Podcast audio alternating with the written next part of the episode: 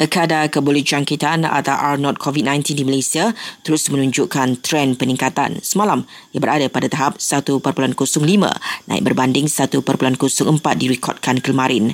Pahang merekodkan kadar tertinggi iaitu 1.19, diikuti Putrajaya dan Melaka masing-masing pada tahap 1.09. Selangor yang merekodkan kes positif COVID-19 harian tertinggi pula berada pada tahap 1.05. Nilai R0 merujuk kepada tahap kebolehjangkitan jangkitan sesuatu virus iaitu berapa ramai boleh dijangkiti oleh satu kes positif. Sebagai contoh, jika nilainya adalah 1.5, ia berarti satu kes positif boleh menyebarkannya kepada seorang atau dua individu yang lain. Menteri Kanan Keselamatan sekali lagi menegaskan bahawa Malaysia masih berada dalam fasa pertama Pelan Pemulihan Negara PPN. Ujar Datuk Sri Ismail Sabri Akub, ini kerana indikator nilai ambang utama peralihan ke seterusnya masih belum dicapai. Beliau memberi penjelasan itu sebab masih ramai yang keliru dan menganggap kita telah beralih ke fasa kedua.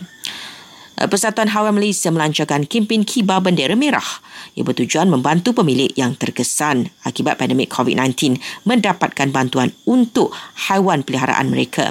Langkah itu juga diambil ekoran peningkatan kes pembuangan kucing dan anjing peliharaan ke jalanan.